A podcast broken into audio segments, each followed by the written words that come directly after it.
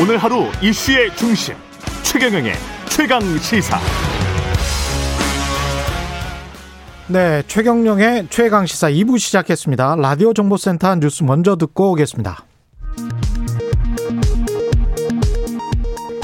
미국이 새로운 대북 정책 검토와 관련해 조심스럽고 신중하게 진행 중이라는 입장을 밝혔습니다. 직전 도널드 트럼프 전 행정부의 톱다운 방식의 대북 대화에 부정적인 바이든 행정부는 이달 중으로 새로운 대북 정책을 내놓을 것으로 전망됩니다. 김정은 북한 노동당 총비서가 당 최말단 책임자를 대상으로 한 세포 비서 대회에서 고난의 행군을 결심했다며 내부 기강 잡기에 나섰습니다. 중앙재난안전대책본부는 수도권 2단계, 비수도권 1.5단계, 5인 이상 사적 모임 금지 조치를 핵심으로 하는 지금의 거리두기 단계가 오늘 11일 종료돼 다음 주부터 적용할 거리두기 조정안을 오늘 브리핑을 통해 발표한다고 밝혔습니다. 앤서니 파우치 미국 국립 알레르기 전염병 연구소 소장이 미국의 신종 코로나 바이러스 감염증 신규 확진자 수가 불안할 정도로 높은 수준에 있다고 말했습니다. 라디오 정보센터 뉴스 아나운서 정은승이었습니다. 최경영의 최강 시사는 여러분과 함께합니다. 짧은 문자 50원, 긴 문자 100원이 드는 샵 9730. 어플 콩과 유튜브는 무료로 참여하실 수 있습니다. 네, 2부에서는 4.7 재보궐선거 압승으로 이끈 국민의힘 주호영 당대표 권한대행 만나봅니다. 2016년 총선 시작으로 연속 4번의 전국 단위 선거 패배한 뒤에 첫 승을 따낸 국민의힘. 어제 선거 뒤에 첫 의원총회 열렸고요. 그야말로 잔치 분위기였죠. 결과에 대한 평가, 1년 앞으로 다가온 대선 준비 어찌 해갈지 자세한 이야기 나눠보겠습니다. 주호, 주호영 의원님 나와 계시죠? 안녕하십니까? 예, 안녕하십니까. 주호영입니다. 예, 일단 어, 승리 축하드리고요. 감사합니다. 예, 소위가 남다르실 것 같습니다. 그 결국 나라의 주인은 국민이고 예. 어, 민심은 참으로 무섭다. 이런 것을 절감한 선거였고요. 예. 저희들은 어, 잘 되었다는 승리감보다는 어, 책임감 또 분노 허탈 이런 것이 교차하는 착잡한 심정입니다. 예. 어, 나라가 이 지경이 되도록 우리가 제1 야당으로서 못해서 국민들이 분노한 것이 아니냐. 어떤 우리가 잘해서 우리에 대한 지지라기보다는 민주당과 정권이 워낙 못한 데 대해서 국민들이 이, 이렇게까지 분노, 절규할 정도의 상태가 된 데 대해서도 저희들이 조금 책임감, 어, 자괴감도 느끼고요. 예.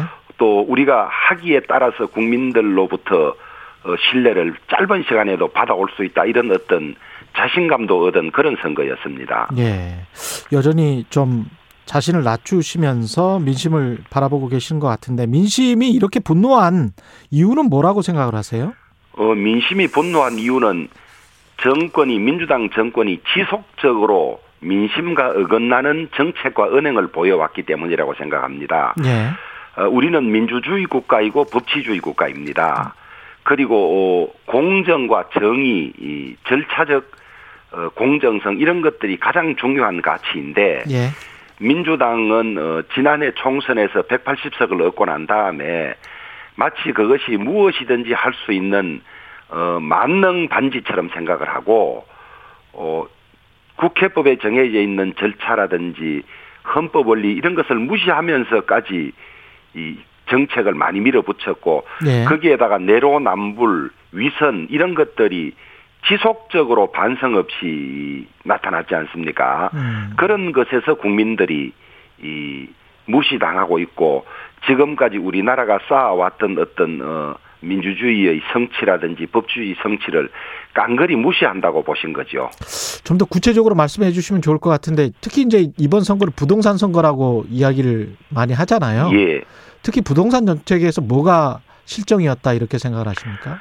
어 저희들은 임대차 3법 반대해 왔고 예. 또이 정권의 이 부동산 정책 중에서 그 무슨 문제가 생기면 그것만 어 이 종합적으로 보지 않고 그 하나하나만 이렇게 하면 막아질 것이라고 하는 말하자면 두더지 잡기식의 어떤 그런 정책이 스물 서너 번이나 반복돼 왔지 않습니까? 예. 그것이 가장 큰 잘못인데 그러면 왜 이런 잘못을 어 스무 차례 이상이나 반복해 왔느냐? 이 부동산 문제, 부동산 시장을 이념적으로 대하는 것 같아요. 음. 어, 그, 이 재산이 많은 사람은, 어, 그냥 둬서는 안 되고, 거기에 세금이든 뭐든, 어, 그, 거두어 내야 된다는 뭐 어떤 이런 거, 그 부동산 시장의 어떤 이 원리라든지 이런 것을 무시한 채로, 어, 자기들만의 어떤 이념적인 접근으로 본 것이 가장 큰 원인이라고 생각을 하죠. 그렇군요. 그래서 이제 앞으로 이제 오세훈 서울시장이 1년 동안 하는 역할도 국민의힘의 앞으로 대선 행보랄지 이런 것과 연, 연관이 상당히 있게 되겠습니다. 그렇 게 되면. 예, 그렇습니다. 예. 근데 저희들이 우려하고 있는 것은 예. 어, 오세훈 시장이 하려고 하는 정책들을 중앙 정부나 또 민주당이 자강한 서울시 의회에서 어, 협조하지 아니하고 음. 사사건건 음, 방해하거나 그 거부하는 이런 일이 생기면 예. 오세훈 시장이 아무리 좋은 정책을 어, 하려고 한다고 해도 시행되지 않을 수가 있어서 그것을 많이 걱정합니다. 음. 어, 가급적 같이 협력해서 서울 시민들에게 국민들에게 도움이 되는 정책을 함께 하면 좋겠고요. 예. 오세훈 시장이 한 좋은 정책들이 이 되면 어, 민주당으로서는 어, 정책 잘못을 시인하는 것처럼 될 수 있으니까 이것은 협조할 수 없어 이러면 점점 더 사정은 악화될 것이고 예. 만약에 그런 형태가 나온다면 내년 대선에서 국민들이 더 그 심판할 수 있기 때문에 음. 에, 민주당이 이 민심을 제대로 받아들여서 그 국정 방향 전환, 정책 전환, 또 협치 이런 쪽으로 좀 전환해 주기를 간곡히 기대하고 있습니다. 국민의힘이 원하는 국정 정책 그 방향 전환 같은 거는 구체적으로 부동산 같은 경우는 재건축 재개발 규제 완화, 그 다음에 종부세 완화 뭐 이렇게 이야기를 할 수 있을까요? 예, 이제 크게는 어, 가격이 저렇게 폭등한 것은 수요 공급상 우선 뭐 전적으로는 아닙니다만은 여러 가지 요소가 있습니다만은 예. 이 수요 공급에 있어서 공급이 제대로 미치지 못한다. 그 서울 시민들이 원하는 지역에 제대로 공급이 미치지 못한다는 것도 전문가들의 주요한 지적이기 때문에 예. 그런 공급을 늘리려면 어 재건축, 재개발을 조금 규제를 완화할 필요가 있는 것이고요. 예. 그건 통계적으로도 증명이 됩니다. 짧은 시간에 다 말씀드릴 수는 없지만은 예. 어, 새 주택 공급이 많이 줄어드는 이제 그런 영향도 있을 테고 음. 그다음에 이제 자기가 살기 위한 집을 한 채 가지고 있는데 거기에 따로 이 소득도 없는 은퇴자라든지 여러 가지 분들에게 그 집을 처분해야만 세, 세금을 낼 수 있게 하는 것은 아주 나쁜 정책이거든요. 음. 어, 재산을 가지고 있으면 세금을 내는 것은 국민의 의무지만은 어, 능력껏 낼 수 있도록 해야 되는데 가혹한 세금은 그것은 안 되는 것이거든요. 그런데 지금 어, 공시지가를 어, 현실화에 맞게 90% 가까이 상향하려는 계획도 가지고 있지만은 이렇게 가격이 폭등한 상황이기 때문에 에, 무엇인가 딴 쪽에서 하여튼 소득이 없으면 어, 보유세를 낼 수 없게 하는 낼 수 내지 못할 형편이 되게 하는 이것은 바로 잡아야 한다 그런 음, 큰 줄기들을 가지고 있습니다. 그렇군요. 특히 예. 이번 선거 때 저희들이 계산을 해보니까 예. 어, 저희들 이번 선거에 상당히 많은 영향을 미친 것이 이제 부동산 문제이고 어, 이 정부의 정책대로 하면 향후 4, 5년 안에 얼마만큼의 세금을 더 내는지를 주요 아파트 단지를 중심으로 뽑아서 알려드렸습니다. 아. 한 4년 사이에 한 4배, 5배, 뭐 3배까지는 뭐 거의 대부분이고 이것을 알려드린 것에 서울 시민들이 많이 아마 충격을 받았을 것인데요. 그걸 문자나 뭐 이런 걸로 아닙니다. 알려드- 저희들이 뽑아서 아파트 단지별로 알려드렸죠. 아, 어느 그랬었어요? 아파트 몇 네. 평형은 어, 내년 그 다음에 얼마의 재산세를 또 종부세를 내게 됩니다. 알렸는데 음. 뭐세 배, 네 배까지 가니까요. 예. 이런 것들은 바로 잡아야 하지 않겠습니까? 음, 알겠습니다. 당 혁신과 관련해서 이제 여쭤봐야 될 것 같은데, 김종인 위원장도 국민의당이 과거로 돌아가면 안 된다, 계속 혁신해야 된다, 이런 시각을 가지고 있는 것 같은데요. 포스트 김종인 체제는 어떻게 해야 될 것 같습니까? 어, 저희들 이제 포스트 김종인 체제는 어, 어제부터 이제 제가 당대표 권한 대행이 돼서, 예. 어, 빠른 시간 안에, 어, 정상 지도부를 출범시켜야 하는 것입니다. 음. 어, 정상 지도부를 출범하기 전에 이번 서울시장 선거 과정에서 그 안철수 국민의당 대표께서 어, 합당하겠다고 약속을 하지 않았습니까? 예. 그래서 그 문제부터 먼저 정리가 되어야 어, 국민의 당과의 합당이 이 언제 어떤 방법으로 해야 될지 논의가 제일 먼저 정리돼야 할 걸로 생각을 합니다. 어. 그래서 그것이 정리되면 통합 전당대회가 될 것인지 예. 아니면 그게 시기적으로 좀 음, 저 빨리 될 수 없다면 우리 당이 먼저 전당대회를 하고 나서 통합을 논의해야 되는 이런 선우의 문제가 있습니다. 그렇겠네요. 그렇게 예. 만약에 통합 전당대회가 된다면 안철수 전 후보 같은 경우도 당 대표로 출마가 가능합니까? 어, 어, 가능하지요. 한데 이제 그것은 본인의 이 저 의지에 하에 달린 것 아니겠습니까? 합당하면 당원이 되는 거니까 가능성은 얼마나 보세요? 그것은 제가 저 짐작으로 말씀드리기는 어려울 것 같고 예. 그 안철수 대표의 어떤 상황 판단이라든지 예. 향후 계획이라든지 그런 것이 먼저 어, 그알 수 있어야 저희들이 의견을 낼 수가 있습니다. 그 당 초선 의원들도 TK, PK 당의 한계를 극복하는 혁신을 하겠다고 기자회견을 했는데요. 예. 그 관련해서 뭐 신문 기사들 보니까 김웅 의원이랄지 윤희숙 의원이랄지 초선 의원들도 당 대표 나올 수 있다 이런 이야기 했던 것 같은데 예. 어떻게 보십니까? 저는 이제 우리 국민의힘의 혁신이라는 것은 어, 국민들이 생각하기에 좋은 정책과 비전을 제대로 만드는 정당, 그 다음에 그 혁신과 자정을 통해서 아, 저 사람들에게 정권을 맡기면 잘하겠구나라는 수권 정당으로서의 신뢰 회복이 가장 중요하다고 보고 있고요. 예. 어, 그런데 도움이 된다면 뭐라도 해야 되겠지요. 해야 음. 되고, 그 다음에 당의 리더십도 좀 더 젊어지고, 어, 새로워져야 하는 방향은 뭐 다 공감을 합니다. 하는데, 다만 뭐 PK랑 T, TK랑 하는 것은 예전에 그런 말이 있어 온 것인데 지금은 그 실체가 없습니다. 예. 어, TK나 PK가 기득권을 가지고 무슨 어, 당 운영을 좌지우지 한다든지 이런 것이 없기 때문에 스스로를 저 한계 짓는 그런 용어들이나 이런 것들은 좀 조심해서 사용하는 것이 좋을 것 같고요. 예. 어, 어떻게 하는 것이 우리 당의 이, 저 활동 영역을 극대화하고 국민들로부터 가장 신뢰를 받을 수 있을지 그 점에 대해서 활발한 논의가 이제 있을 테고 음. 어, 거기에 따라서 지도부가 구성될 텐데 저는 어, 우리 당의 이 소장 의원들 저 초재선 의원들이 큰 향후 정치 계획을 가지고 어, 과감한 도전을 시도하는 것이 많이 권장돼야 한다고 생각합니다. 예. 아, 우리는 보수 정당이고 또 이 질서나 이런 것을 중요시하기 때문에 초재선이 당 대표를 한다, 아, 대선을 뛰겠다 하면 어, 약간 이 무슨 돌출 내지는 어, 이런 걸로 보는 경향이 있는데 그렇게 해서는 어, 사람을 키워낼 수가 없습니다. 저는 어, 방금 언급된 그런 분들을 포함해서 많은 분들이 국가 경영의 계획을 세우고 따듬고 국민과 당원들에게 밝혀서 어, 준비하는 것이 필요하기 때문에 많은 분들이 이 이번 어 전당대회 때 당 대표나 당 지도부로 도전하는 것은 아주 바람직하고 좋은 일이라고 생각하고 있습니다. 권한대행님은 어떠세요? 지난번 인터뷰에서 이제 선거 끝나고 심사숙고해 보겠다라고 말씀하셨는데 당 대표 어, 저에 출마. 관해서도 뭐 물어오는 분도 있고 이런데 예. 지금 가장 중요한 것은 어, 제가 권한 대행으로서 이- 이번 전당대회를 어떻게 하겠다고 정하는 것이 가장 급습니다. 음. 그게 정해지고 나면 어, 저는 그 전당대회에 참여하겠다 참여하지 않겠다는 그 뒤의 문제인데요. 예. 지금 가장 중요한 시기이기 때문에 제 일로서 어, 제, 제 관계 때문에 에, 당이 이 왈가왈부가 있어서는 안 되겠다. 그 원칙만은 제가 확실히 가지고 있습니다. 지금 당 대표는 어떤 사람이 돼야 될까요? 어떤 리더십이 필요하다 보십니까? 이제 교과서적으로 말하면 음. 어, 국민들로부터 신뢰를 받을 리더십 이렇게 생각을 하는데 예. 막상 총론은 그렇게 이야기하더라도 구체적으로 강론에 들어가면 어, 쉽지는 않은 일이죠. 그렇죠. 어, 예. 국민들로부터 우리 당이 가진 부정적인 이미지를 없애고 국민들이 바라는 이미지를 줄 수 있는 리더십.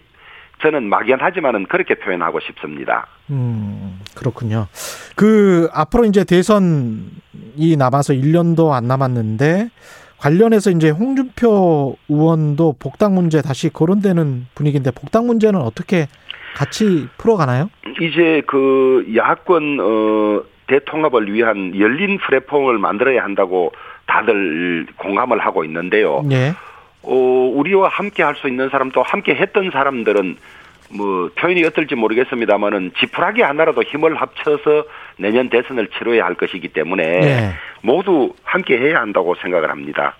그러면 지푸라기 하나라도 함께 해야 된다면 이번 선거에서 가장 어떻게 보면 큰 공로를 세웠다고 볼 수 있는 김종인 비상 어, 위원장 전 위원장 같은 경우에 재추대하는 게 맞지 않습니까? 어 저희들은 예. 어 어제 그- 그 김종인 위원장님께서는 사양을 하셨지만은 예.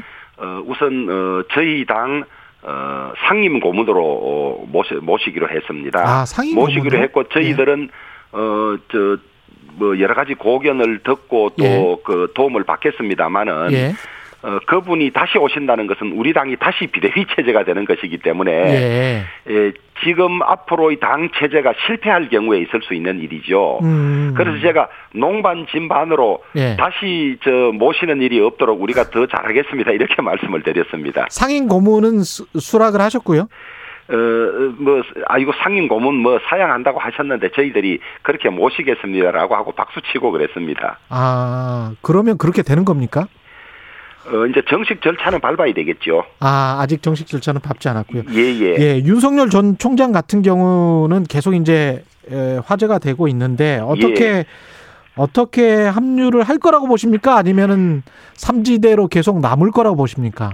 저는 어 본인의 계획이나 생각이 가장 중요하다고 보는데요. 예, 어 지금까지 우리나라에서 삼지대가 성공한 적이 없지 않습니까? 예, 그 다음에 대선 주자는 커다란 정당을 지지 않으면 어, 배경으로 삼지 않으면 혼자서 상당 기간을 갈 수가 없습니다. 음, 어, 우선 어, 그 활동에 필요한 정치 자금 문제도 어, 입당하면 해결이 되는데 그렇지 않으면 모두 개인 돈으로 해결을 해야 됩니다. 예, 그 어, 정당 밖에 있는 대선 어, 후보가 어, 다른 사람의 도움을 받으면 그게 정치자금법 위반이거든요. 아 그렇게 되네요. 엄청난 예, 부자가 아니면 엄청난 부자여서 자기 돈을 쓸 수 있지 않으면 예, 사무실을 유지해야 되고 비서를 둬야 하고 차량을 유지해야 되고 뭐 온갖 것들 때문에 음, 어 뭐 한 일주에도 제가 천여만 원 가까이 드는 걸로 알고 있습니다. 일주일에 천만 원. 예, 뭐, 뭐 그건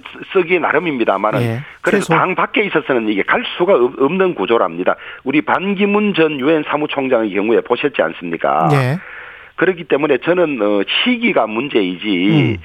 그 정말 저 대통령이 되려고 하면 예, 어, 당 밖에 오래 있는 것은 어, 결코 유리하지 않다.